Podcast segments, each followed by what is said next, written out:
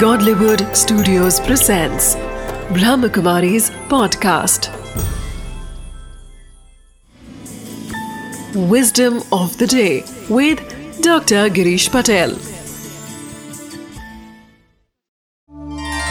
नमस्कार ओम शांति जब हम जीवन में लोगों के संपर्क संबंध में आते हैं तब कई बार लोग हमारा जो भरोसा है, वो तोड़ देते या तो हम दूसरों पर भरोसा करते हैं, वो व्यक्ति ही हमें दुखी कर देता है, वही हमारे लिए समस्या कर देता है। कितने सारे ऐसे उदाहरण तो जब कोई हमारा भरोसा तोड़े तो उल्टा हमें खुश होना है, या तो सीखना है। इसको इसे पॉजिटिवली लो कि भरोसा सोच समझ करके किया जाता है।